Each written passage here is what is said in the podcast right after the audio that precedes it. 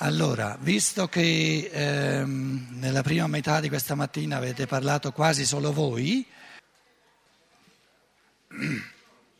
qualcuno ha detto, mi ha detto eh, nella pausa, tu devi instaurare la norma morale per, per domare questa istintualità selvaggia. Avete visto la, la frase del Papa là fuori, no?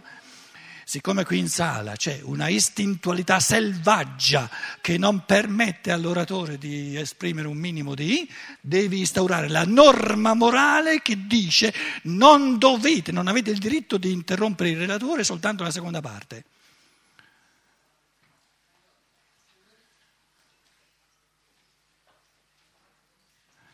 Io prima dicevo per eh, per l'istinto del pensiero, dove c'è l'istinto del pensare non c'è bisogno della norma morale. Ma qui eh, se, se, se, io posso eh, far valere i miei diritti soltanto con la norma morale, ben, ben venga. In altre parole, c'era il desiderio da parte di qualcuno di andare avanti, un po' avanti col testo. Eravamo arrivati a verso la fine del 27, io stesso osservo ciò che io stesso produco. Qui non si sta parlando di come il mio pensare possa apparire ad un'intelligenza diversa dalla mia, ma di come esso appare a me. In ogni modo però l'immagine del mio pensare non può essere più vera in un'altra intelligenza di quella che ne ho io stesso. In altre parole, un essere che pensa è competente in assoluto sul fatto del suo pensare.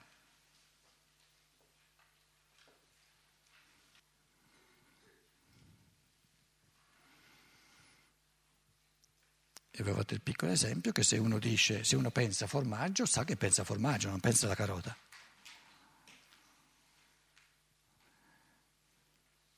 Perché se, se pensasse formaggio e intende la carota, allora non ha pensato formaggio.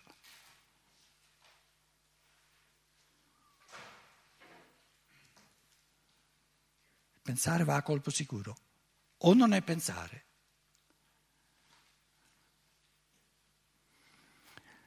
Solo quando non fossi io stesso l'essere pensante e il pensare venisse a me come attività di un altro essere a me estraneo, potrei dire che la mia immagine del pensare risulterebbe sì in un determinato modo, ma non potrei però sapere che cosa sia in se stesso il pensare di quell'essere. 28. Ma per il momento io non ho il minimo motivo di guardare il mio, il mio proprio pensare da un altro punto di vista che non sia il mio stesso pensare. Sul mio pensare posso soltanto pensarci col mio pensare. Io non posso pensare sul mio pensare col pensiero di un angelo, se no non sono più io. Quindi resto nell'elemento del pensare. Io considero tutto il resto del mondo per mezzo del pensare. Come potrei fare un'eccezione per il mio pensare, nel considerare pensatamente il mio pensare? 29. Con ciò ritengo sufficientemente giustificato se, nella considerazione del mondo, io parto dal pensare. Quando Archimede ebbe inventato la leva, credette di poter con essa sollevare dai cardini il cosmo intero, purché gli si desse un punto su cui appoggiare il suo strumento.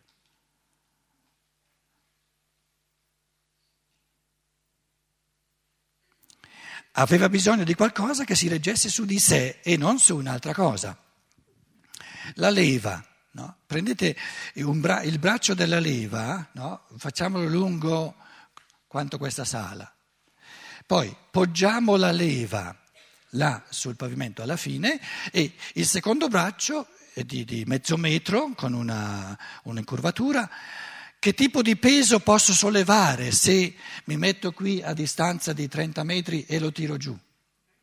Con un minimo di energia posso sollevare un peso enorme. E se faccio il braccio ancora più lungo, con un, con un dito, no? posso sollevare un peso enorme. Il pensare è quel tipo di leva in grado di sollevare il mondo intero.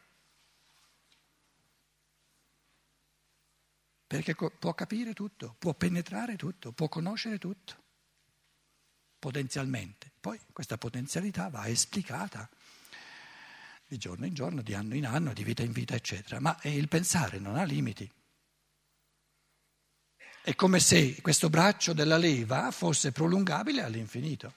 Allora ciò che, ciò che può sollevare questa leva va aumentato, può aumentare all'infinito.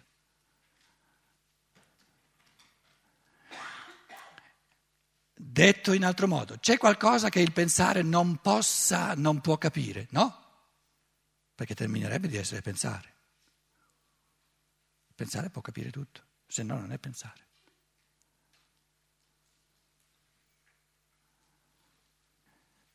Quando Archimede ebbe inventato la leva, credette di poter con essa sollevare dai cardini il cosmo intero, purché gli si desse un punto su cui appoggiare il suo strumento. Aveva bisogno di qualcosa che si reggesse su di sé e non su un'altra cosa. Nel pensare noi abbiamo un principio, un elemento cosmico che sussiste per se stesso.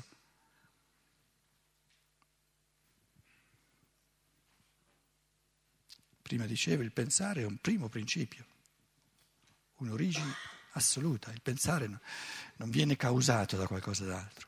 Lo spirito pensatore, lo spirito che pensa, è causa primissima. Origina tutto, oltre non si può andare. Non ci può essere qualcosa che è ancora più spirito e ancora più creatore da saper creare lo spirito creatore. Per, perché? Per poter creare lo spirito creatore dovrebbe essere ancora più spirito e ancora più creatore, il che è una, una baggianata.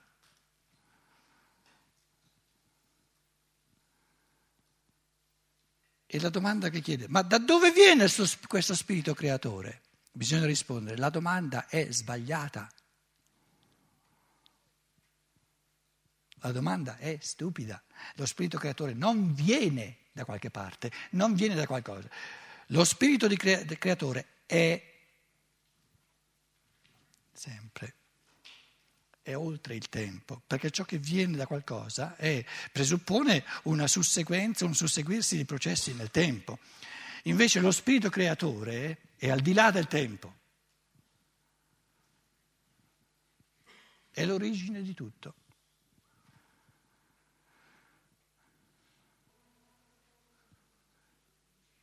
Questo spirito creatore, noi lo afferriamo nel pensare. Quando io capisco qualcosa, intuisco qualcosa, da dove mi viene questa intuizione? Non mi viene da qualcosa. È un'illuminazione che è intrinseca al pensare. Il pensare è un illuminarsi originario, che non ha un'altra causa che ti illumina, se no ci vorrebbe essere qualcosa ancora più illuminato del pensiero che illumina il pensiero, ma allora il pensiero non sarebbe pensiero, se avesse bisogno di essere illuminato. Il pensiero è autoilluminazione, per essenza, per eccellenza, per natura. Oppure manca il pensiero, oppure non c'è. Dove c'è è luce.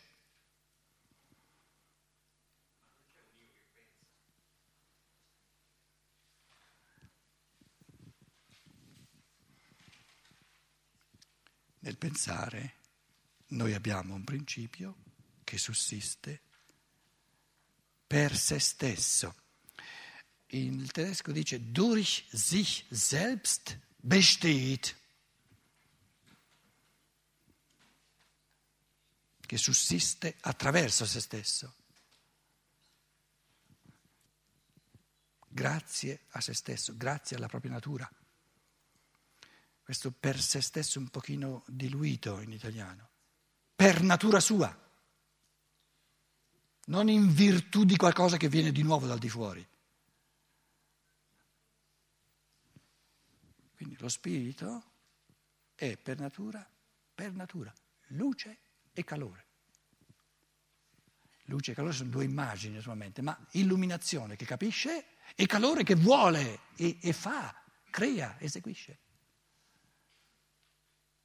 perché lo sprazzo di luce che getta su ciò che, su ciò che sa ideare crea sa ideare delle realtà così belle che le deve realizzare anche a livello della percezione per farle percepire all'essere umano. Guarda cosa, cosa, cosa combina lo spirito.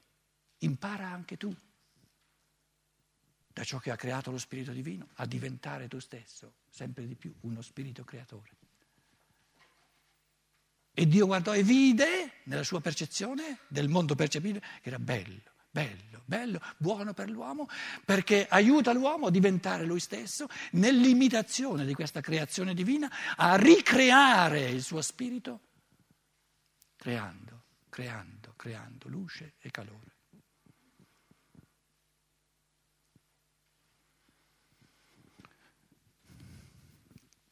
Si parta dunque da qui per tentare di comprendere il mondo. Col pensare noi possiamo afferrare il pensiero stesso. La questione è ora di vedere se per suo mezzo possiamo afferrare anche qualche altra cosa.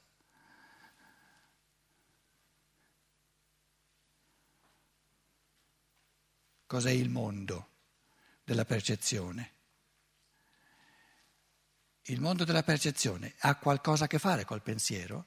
Dunque, noi stiamo pensando sul pensiero, stiamo cercando di percepire il nostro processo di pensiero, il nostro creare il pensiero. E diciamo, l'origine prima è il pensiero che crea e lo vediamo in noi. Ma allora la percezione è l'opposto del pensiero, perché è ciò che trovo. Il pensiero è ciò che creo, la percezione è ciò che trovo. Se nel mio pensare colgo l'origine prima, che è il pensare, la percezione deve essere il pensato di un altro pensatore. Perché dove c'è spirito esiste o soltanto o il pensare attuale o il pensato, già compiuto. Quindi la creazione sono i pensieri passati dello Spirito Creatore Divino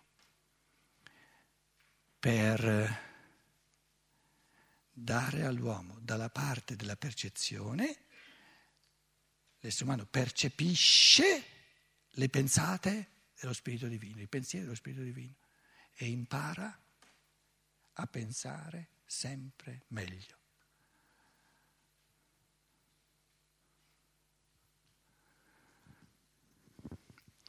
Finora, 30, paragrafo 30, finora ho parlato del pensare senza tener conto del suo portatore, cioè della coscienza umana. La maggior parte dei filosofi contemporanei mi obietteranno, prima che ci sia un pensare deve esserci una coscienza, quindi bisogna partire dalla coscienza e non dal pensare. Non vi è pensare senza coscienza. A ciò io debbo ribattere. Per riuscire a chiarire quale rapporto esista fra pensare e coscienza, devo cominciare col pensarci sopra. In tal modo metto prima il pensare. A questo si può rispondere. Quando il filosofo vuole comprendere la coscienza, egli si serve del pensare e in questo senso dunque lo presuppone ma nel corso ordinario della vita il pensare sorge entro la coscienza, quindi presuppone la coscienza. Prima del pensare umano ci deve essere la coscienza umana. Se questa risposta venisse data al creatore del mondo e al creatore dell'uomo, il quale volesse creare il pensare, sarebbe il pensare dell'uomo sarebbe senza, senza dubbio giustificata. Non si può naturalmente far nascere il pensare umano prima di aver fatto sorgere la coscienza dell'uomo. Ma per il filosofo, che siamo noi, non si tratta di creare il mondo, di creare l'uomo, prima la coscienza umana e poi il pensare. Per noi che siamo pensatori, per il filosofo, non si tratta di creare il mondo, bensì di comprenderlo. Egli deve perciò cercare i punti di partenza non per la creazione, ma per la comprensione del mondo. E il punto di partenza per la comprensione del mondo è il pensare, anche se il pensare presuppone la coscienza, ma il fatto che il pensare presupponga la coscienza è una cosa che eruisco soltanto col pensare, è una cosa che capisco soltanto col pensare. Quindi il punto di partenza resta sempre il pensare. Noi non possiamo catapultarci all'inizio della creazione dell'uomo, metterci nella coscienza divina che dice prima che l'uomo arrivi al pensare devo creargli la coscienza. No, non siamo all'inizio della creazione, siamo qui. E in quanto siamo qui ci troviamo nell'elemento originario del pensare. E sul rapporto che c'è tra coscienza e pensare noi possiamo soltanto pensare ne possiamo solo fare oggetto di pensiero. Quindi l'elemento primo, l'elemento di partenza è il pensare, non la coscienza. Perché anche sulla coscienza possiamo soltanto esprimere pensieri, pensando. Ma per il filosofo non si tratta di creare il mondo, bensì di comprenderlo, di capirlo, di pensarlo. Egli deve perciò cercare i punti di partenza, non per la creazione, ma per la comprensione del mondo. Mi sembra molto strano che si rimproveri al filosofo di preoccuparsi anzitutto della giustezza dei suoi principi e non contemporaneamente degli oggetti che egli vuole comprendere. Il creatore del mondo doveva anzitutto sapere come trovare un portatore per il pensiero, ma il filosofo deve cercare un fondamento sicuro su cui appoggiarsi per comprendere ciò che già esiste. Che cosa ci serve partire dalla coscienza e sottoporla all'analisi pensante se prima nulla sappiamo sulla possibilità di ottenere una spiegazione delle cose per mezzo dell'analisi pensante?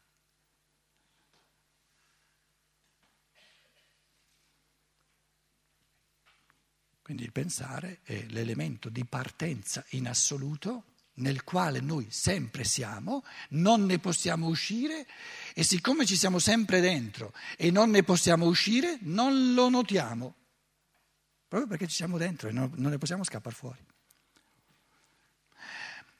Quando ci addormentiamo, notiamo che noi usciamo dal pensare? No, perché uscendo dal pensare non notiamo più nulla e ci addormentiamo. Questo è il segno che finché siamo svegli non possiamo saltare fuori dal pensare. Che poi questo pensare ordinario sia poco poco poco creativo e passibile di, come dire, di diventare sempre più creatore, queste sono questioni successive, sono pensieri che noi esprimiamo sul pensare. Però l'elemento del pensare in quanto tale, della riflessione, del ragionamento, eccetera, è l'elemento in cui viviamo sempre, con la coscienza desta. Essere uomo vuol dire pensare. Con intensità diverse, a livelli diversi, ma comunque pensare. Il linguaggio ha mm, diverse sfumature, per esempio in italiano e credo non si potrebbe tradurre in tedesco, ci sono delle, delle parole specifiche in ogni linguaggio che non si possono tradurre. Eh, ero un po' sovrappensiero. Sovrappensiero. Che vuol dire sovrappensiero?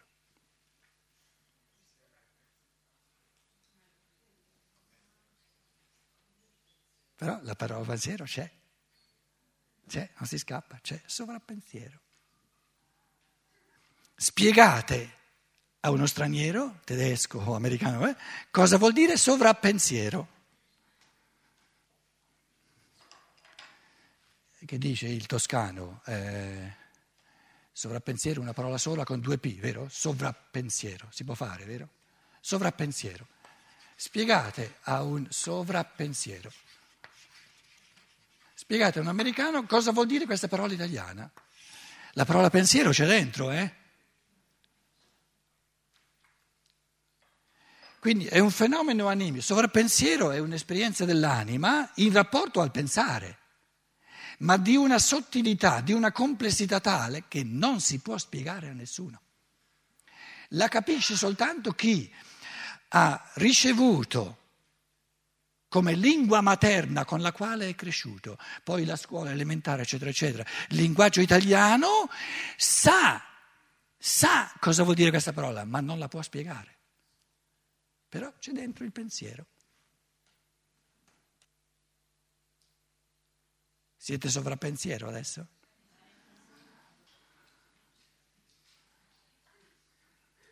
Sovrappensiero sono le domande che l'anima fa allo spirito. Qui c'è l'anima. Fa delle domande allo spirito e nelle domande l'anima è sovrappensiero. Poi lo spirito dà le risposte e quello è il pensiero.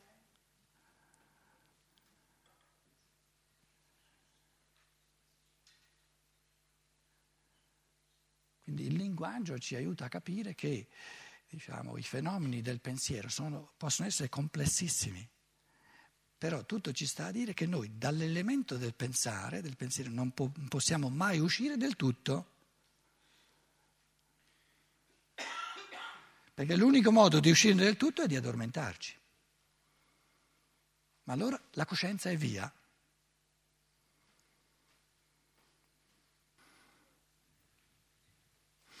Un'altra parola interessantissima, che non si può tradurre in tedesco, neanche in, neanche in inglese, è, sono un po', però qui non c'è la parola pensiero, eh? però ha a che fare col pensiero. La cosa mi lascia un po' perplesso, perplesso. Che, vuol dire, che cosa vuol dire perplesso? No, titubante è un'altra cosa.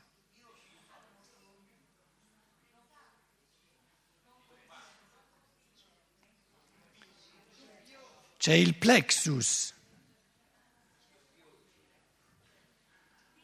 Ci sono le falde che sono piegate, sono perplesso. È, la cosa non è spiegata, ma è com, complessa. E le cose complesse mi rendono perplesso. Cioè, devo seguire le ondulazioni, i plessi.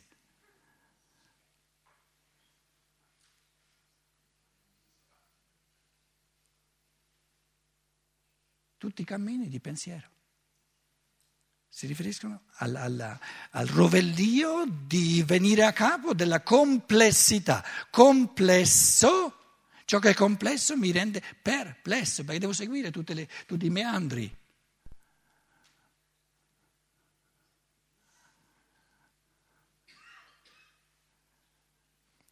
Spiegare qualcosa, qualcosa è piegato, è plesso, piegato.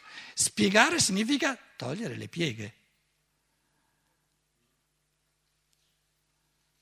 E quando uno spiega una cosa e toglie le pieghe, noi diciamo non fa una piega.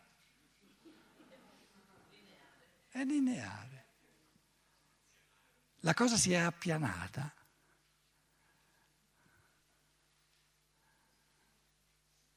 Quindi il linguaggio è pieno di queste immagini, no? sono tutte immagini, è il plesso, complesso, perplesso, spiegare, sviluppare, presuppone un avviluppare, perché io non posso sviluppare qualcosa che non sia avviluppato. E cos'è il sviluppo? La piega rotonda il sviluppo è la piega rotonda. Quindi una cosa, una bobina è avviluppata e va sbobinata, sviluppare. Quindi lo sviluppo, cos'è lo sviluppo della creazione?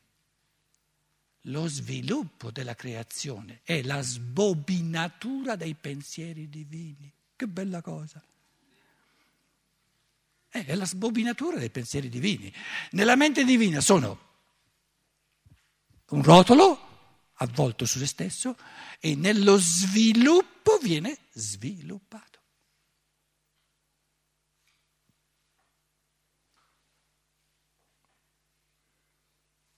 L'evoluzione, evoluzione, evolvere presuppone una involuzione.